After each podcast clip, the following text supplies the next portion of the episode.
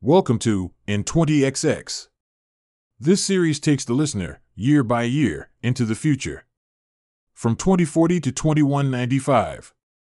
If you like emerging tech, ecotech, futurism, permaculture, apocalyptic survival scenarios, and disruptive science, sit back and enjoy short stories that showcase my research into how the future may play out.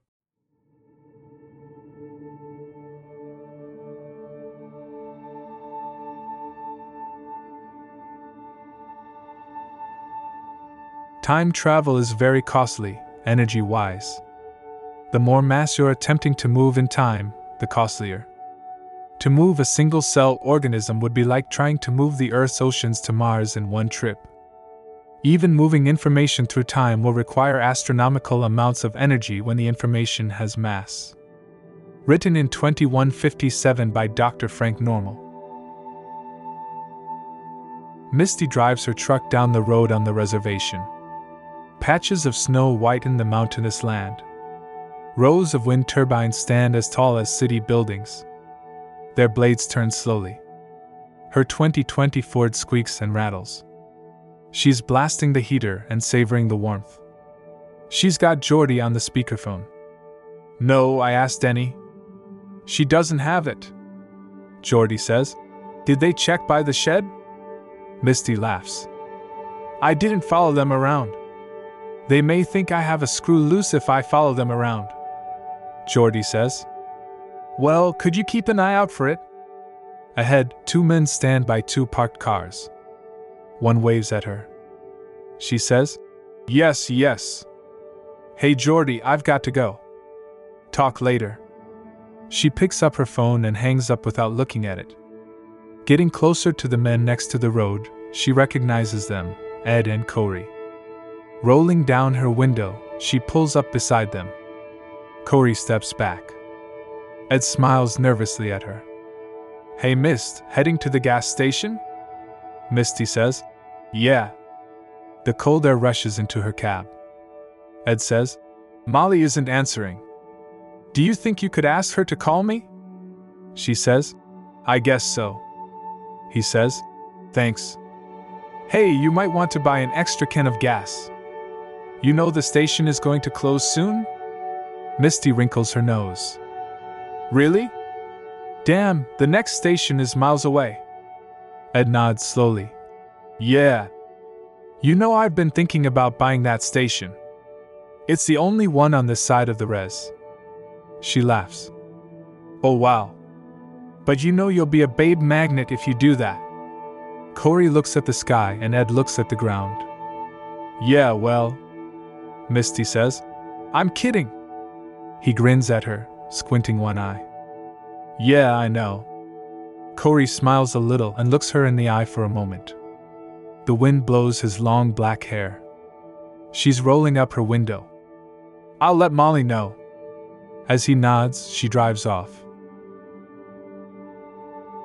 A week later, Misty is in an old, gas powered SUV with three others. She rides in the back feeling cozy knowing it's cold outside. They've road tripped through all the stages chatty excitement, reverie, punchy exhaustion, taking turns driving while others sleep, and back to chatty excitement in the morning. Of course, they play music. Tyler has the largest selection and pairs his phone with the car stereo. His playlist is a mix of traditional with the songs. The kids are listening to these days. Misty's dad would call it she likes the way she can feel the drums in her gut, like thunder. Misty laughs to herself. You know Janine goes outside whenever she needs to fart. Janine punches her shoulder. No way, I do not. Tyler keeps his eyes on the road, but Mika looks back, smiles, and shakes his head. Misty straightens her smile. Have you ever seen her just step out for a minute or two? That's what she's doing. Janine hugs her legs. Stop! I just like to step out for fresh air sometimes. Mika says. Yeah, I think I've seen her step out for just a minute. Away from the road, up the hillside, a cluster of McMansions is half built, and the scaffolding and construction site look vacant. Misty says, Those look out of place. Are we near a city? Janine says, You still haven't told me what you're going to do. Tyler calls back. Not everyone gets a scholarship. Misty says, I don't know. I kind of feel like I want to do something, but I don't know what. Janine says, What do you mean? Mika says, Be a Tok Tok star like your mom. Her mom is one of the original native Tok Tok stars. Tyler says, Really? Misty shakes her head, watching the terrain. Brown grass covers what may or may not be used as crop fields anymore. Far to the south, multi story industry buildings contain hydroponic farms. The news says water is getting too expensive to grow crops outside anymore. She remembers when she was little, endless driving through land and sky, often the only ones on the road. Now there are always other cars and a house or two or twenty. A swarm of giantess drones carry packages over a field. Most of the rocky lands remain untouched, but the lands that look the prettiest now have houses on them instead of farms. With more people working in VR, city people just buy some property in the sticks to live on. Janine checks her weather app. Clear skies. Misty says, We passed a station 10 minutes ago, but it said charge only. Mika says, I know. My phone knows how much gas we have and can tell us where the gas stations are. Misty says, Does it ever tell you there are no gas stations for a hundred miles? You may as well stay home. Mika says, Not yet. Tyler says, The tank on the back is full. Janine says, I'd hate to run out of gas out here. Misty groans empathetically. I know. It scares me. It used to be the EV that had trouble cross country. Janine puts her VR shades on. Misty takes out her phone. She has one of the new triple fold phones with Oreo capabilities, meaning it tracks her eyes and she can look through it like a window into 3D VR worlds. She follows slash directs a pink bear through hills of flowers, having to avoid the hell pits, and trying to keep up with the bees that will lead her to honey. A caravan of autonomous semi trucks passes them. Tyler asks Mika, Did you bring the gas canisters? He digs through a duffel bag on the floor and pulls out a metal cylinder the size of a pop can. Yeah, I have four of them. Misty asks, What are those for? Tyler looks back at her. Just in case there's a mass shooter at the powwow. Smoke screen. Still moving her head to whatever she sees through her shades, Janine says, There won't ever be a mass shooter at a powwow. Mika says, You don't know that. Misty says, No mass shooter is going to shoot their last load at a powwow. They want glory. Tyler sits up at the wheel. Yeah, like a Jewish temple or a daycare center for blind babies. Misty says, No, wait, a black Jewish daycare for blind children. Mika says, Something newsworthy. Janine says, Because if a mass shooter even knew that powwows exist, that would be one woke mass shooter. Misty smiles broadly. Woke mass shooter. Tyler says, Could be a native mass shooter. Everyone's quiet for a few moments. Misty says, Ah, Tyler, you've gone and killed the mood. Tyler says, It doesn't happen until it happens. Mika says, Did we prepare any other way? Misty says, I have bear spray. I always have bear spray. Tyler says, I have a pistol. Mika says, Me too. Janine takes off her VR shades. My jacket can shock you. Tyler says, What? Janine says, It stays where? When I have it on, I won't get shocked, but I can shock whoever is grabbing me. That's what this lightning bolt patch means. She points to a patch over the breast pocket. Tyler says, Noted. My jacket is bullet resistant, that's why it's stiff. It can't stop clean bullets, but the ones that shred the flesh, it can reduce the harm those can cause. Janine says, It's like your jacket has a plastic lining. Mika says, My cousin has one that can stop bullets. I tried it on. It has what feels like square tiles sewn into it, but it didn't weigh much. Tyler says, Better safe than sorry. Mika says, It was expensive, though. Misty says. The girls know that. It's a great way of saying, Look at me. I've got the cash. Janine says. The persons of interest know that. Misty says. Yeah, yeah? I'm sure the powwow will have good security. Tyler says. On the website, they said they have AI cameras that can detect concealed weapons and robot noses that can smell explosives. Mika says. I guess metal detectors aren't enough anymore. All the guns are plastic now. In a small town that was a couple of houses two years ago, they'd park in front of a grocery store, climb out of the car, and stretch their legs. Misty turns a slow, full circle, taking everything in. Main Street elbows off from the road that goes through the town, and every intersection has an island in the middle. The storefronts are all different from each other, but the stories above them all look more or less the same. Lots of people walk around. When she was little, the drive always involved hours through white rural America. Now, even rural America isn't so white anymore. She feels less like an outcast. When she was a little girl, and her family stopped to get gas, all the white people at the station tried to act like they didn't notice. Even if she doesn't understand the newcomers as well as the average country white person, she likes that America is browner.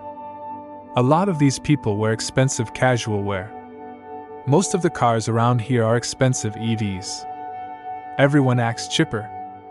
Peppy brown and black folk living in the country. Her grandfather wouldn't have believed it. She reaches into the car and grabs her jacket with the native pattern. She wants people here to know she's from here. Ten years ago, she'd have left the jacket in the car. Walking to the store entrance with her friends, her phone buzzes. The screen says, Warning, high population area. She installed this app, thinking it would help her choose safe places, but this is the only grocery store in the area. Maybe the app will be helpful when they get to the city and she can make choices to avoid the high population areas. The store is crowded, but Tyler's phone tells him where all the items on his shopping list are, so it doesn't take long for them to fill up their cart. Misty gets some smiles from strangers. The people here seem nice. At checkout, all they have to do is put the items on the conveyor belt. A robot arm places the items in bags and the bill appears on Tyler's phone where he approves it. Misty says, I can't believe we have to carry the bags to the car ourselves. Mika smiles. Shut up. Outside, a young, white woman with robot legs walks in front of them, obviously a vet. Misty pretends not to notice. The woman probably just came back. It looks like she has a control in one hand to control her legs. Maybe she just has keys in her hand, but most people don't have keys anymore. Janine says, I wish we had a grocery store like that on the res. They all nod. Yeah. Tyler says, Hey, look, the carts are returning to the store on their own. Misty says, We haven't even gotten to the city yet, and we're already seeing cutting edge stuff. A woman and girl walk by Tyler's SUV, and the girl covers her mouth and nose. Janine says, I guess she doesn't like the smell of gas cars. Tyler grunts. Back on the road, they all look when they drive past one atmosphere cleaner after another, rows of fans and boxes, as tall as grain elevators. The tiny figure of a worker climbs a metal ladder on the side. Janine says, I forgot how big they are. Tyler asks, Will they really help? Mika says, I heard they help. Janine says, I heard they cost a lot of tax money. Misty counters, Not as much as the military. Mika says, They clean the air too. Janine says, So? Mika says, So less illness. Misty, you can get a job working on those. It'd be better than joining the army. You get the same free college as people in the army. Misty says, Um, I don't know. In a scenic valley between mountainous ridges, they drive by a development that imitates an English countryside with river stone houses, curving stone walls, and tall bushes. The sun comes out and Tyler turns off the heat. They pull over at a rest stop, help themselves to free coffee, and eat lunch. A couple argues, The woman remains in the front seat of their camper van while the man storms off just to return moments later. Misty catches Janine's eyes and makes an, Oh my god! face. Janine smiles, shrugs, and flexes her neck. After driving half an hour, they pass a reader board framed by brick, and far back from the road, big brick buildings stand. Misty asks, What are those? Mika says, It's an orphanage. Misty says, I don't remember there being an orphanage.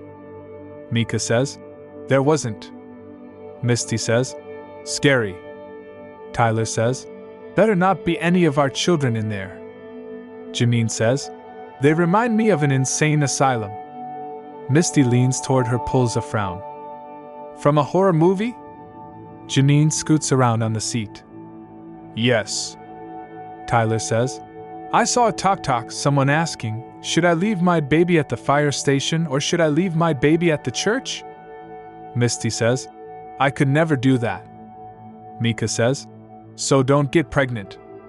Misty says, So don't make me pregnant. Janine says, You're on Venzane, aren't you? Misty says, Yeah. The sun is setting by the time they reach their vacay room. Tyler's phone leads them on a drive between a house and fence to a building in the back. After parking, he types in the key code and they enter. I can't believe how much they charged for this little place. Do you remember when we stayed in that cabin that had 12 bunk beds and that huge fireplace? That wasn't even half as much as this place. Someone converted this house to an inside out house. Instead of rooms connected by halls, doors on the outside open to one room each. To use the kitchen or bathroom, you have to leave your room and walk around the building to the doors that open to those two shared rooms. Of course, there are security cameras outside and in the kitchen. They eat a simple meal, sitting on the two beds that cover most of the floor. One by one, each takes a shower. Rock music from one of the other rooms leaks through the walls. The one little window offers a view of bushes. They all sit on the two beds. Mika says, Before we forget, let's all download the app that lets us all keep track of where we all are. It can give you directions to one of us if you get separated. All four go into VR spaces. Tyler and Janine are in the same VR together with other people they know. They both wear VR shades. Mika has an older VR headset, bulkier and dorkier looking. Misty's phone folds out to a 13 inch screen, but she just has to save up for some of those VR shades. She watches Turn, which is like video, but with some 3D capabilities. She's seen some footage that you can move around in while it's playing, and it's like a game where you search around for things you haven't seen in the footage before. Right now on Turn, she follows two awkward guys through some caves. She can look around the caves by tilting her phone. Eventually, everyone falls asleep. Misty is in that place between dream and waking. She's deeply relaxed, barely aware that she'll wake up soon. Her eyes are still shut, and the dream she's been in still lingers. In the dream, she's in a hall trying to climb down through a hole in the floor to get outside. This is not my dream. Why am I thinking that? This place isn't one of my dream places. But it's a dream. She waits to hear the others. Tyler snored last night, but he isn't snoring now. Is Janine still asleep? It'd be funny if I got up first. I'm usually the last to get up. The bed feels much more comfortable than she remembers it being last night. It feels fluffy like she has just lain down on it when surely she has been on it for hours. The air is filled with a smell she's never smelled before. She can't begin to categorize it. Isn't that bad? Misty sits up and looks at her hands. Her hands are not her hands. They are pale, masculine, wrinkled, and hairy. Misty gasps, rolls off the bed, and gets to her feet. The sheet falls off her, and the bed is giant in an impressively clean room with a high ceiling that's growing brighter. A disembodied woman's voice says, Good morning, Wardell. Somehow she knows the voice plays inside her head. Something dangles between her legs. She's dangling between her legs, she can feel it. Her private area has fallen out of her. She shrieks. The voice says, Your heart is beating fast. Breathe. Have a seat. You are panicking. Misty trips over an ornate table and falls backward. VR buttons appear before her. Call medical, call police. She swipes at her head, but she isn't wearing any VR shades. Her lovely long hair is gone. She's in the wrong body. She can't believe how much the simple fall has hurt. It aches to stand. The voice says, Your heart rate is too high. Your surroundings are safe. Please take a seat. Besides her eyes, all of Misty freezes as she looks around, trying to grasp what's happening. Where's my phone? She walks from room to room, afraid of who she might bump into. The six rooms comprise someone's personal space, but much of what she finds mystifies her. She can't find a kitchen. The walls of the dining room are covered with doors. Windows on one side of the apartment show sky through giant netting that hangs far above. The netting undulates. No one else is here, so she lets down her guard and tries to relax. In the next hour, she comes to bear that she's now in the body of a middle aged man. Not only is she in his body, but also in his brain. His memories, habitual reasoning, and skills are there for her as they were for him. His knowledge of what does what, his feelings about this thing or that, and vague thoughts that she knows belong to him, float into her mind. It feels like she's being forced to listen to someone else's music turned up to max volume. Sitting, she says, Hello? Are you here with me? Do you know I'm here? The voice, his assistant, answers, I'm here to help. Misty says, Not you. His brain is all here, but his mind isn't. All the lights are on, but nobody's home. Something moves in one of the dining rooms. She smells an approximation of hot coffee, eggs, toast, and bacon. Breakfast awaits her on the long table. A glass mug holds a dark brown liquid that gives off steam. The food looks real. His body is hungry, but she isn't in the mood to eat. His name is Wardell Holdreth. This is his apartment. He needs to go to work soon. But where is my body? Is my body safe? What if he is in my body at this very moment? The assistant says, Time to go to work. She feels his body going numb. His brain wants to walk over to one of the sofas. She takes a step but stops. His body is getting icy under the skin. Take a seat if you don't want cramps, his brain tells her.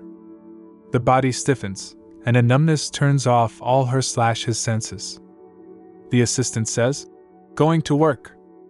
She's in a hall. It looks too real to be VR but his brain tells her it's a VR world. It looks like the hall she was dreaming about. His brain thinks he should walk down the hall. She walks down the hall. Windows show offices. There's no smell. Voices come from rooms. She knows to walk to the door at the end of the hall, where his office is. As she passes a doorway, a woman says, Good morning, Wardell. A small woman sitting at a desk waves to him. His brain feels the need to promptly wave back. Misty waves back. His brain feels a little pressed on by the woman. He should act friendly toward her, but she hides nosiness behind friendliness. His brain positions itself to communicate evasively with her. The woman asks, How are you? Misty says, Good, I'm a little behind. The woman starts to speak, but Misty continues down the hall. Wardell's office is bigger than the woman's office. Why would that be if this is VR space? He's got a fish tank and a view of a winter wilderness. Misty sits down at his desk as screens appear before her. Dials and controls materialize on the desk. No mouse and keyboard? I wonder what his job is. The mental Goliath that is his knowledge of what his job is overwhelms Misty. He maps AI processes for a living. He goes into the brains of AI that evolved themselves and tries to figure out what's doing what. Though his line of work is common, it's highly sought after. Misty asks mentally, What year is this? The assistant says, The year is 2194. The screens in front of her are showing many views of the project he was working on yesterday. Except for computing power, AIs have no limit to how many dimensions their brains can think in. Human brains think in three dimensions, no matter what.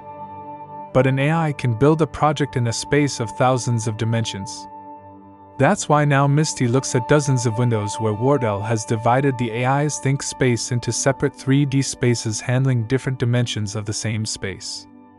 His brain prompts her to pick up where he left off yesterday. Misty feels a migraine coming on. Wardell's brain feels a migraine coming on, which is the first time for his brain. I can't do this. I'm not going to be able to do this. The memories aren't enough. She feels his brain having a chemical riot. A small woman walks in. Wardell, you're not feeling well. Misty knows this isn't a real person. This is a supervisor AI. I'm not feeling well. The avatar says. Do you need a medical pass? Misty says. Yes. I'm sorry. The avatar says. That's fine. The AI gives Misty a compassionate smile. You can log out. I hope you feel better soon. Misty says, Thank you. A VR button in front of her says, Log out of work. She blinks at it and finds herself back in the apartment. It feels like his flesh is frozen and his bones heat up, thawing his body from the inside out. She regains the ability to move again, steps forward, and feels his arms. They are not cold. Did his body go cold in the first place? There's that smell again. The future smells like something, and she doesn't know what it is. The future smells like another planet. His brain wants him to sit. Misty walks to the nearest sofa and sits down. His body is smaller than hers. She touches around his head to find what's giving her VR and AR but finds nothing. She shuts his eyes as the headache fades. 2194. That's like 150 years. What happened to my tribe in all that time? Dread mixes with desperate hope. She must find out, but she's afraid to look. In 2040, massless time travel continues in the next podcast. Listen to the next podcast to find out what happens next to Misty.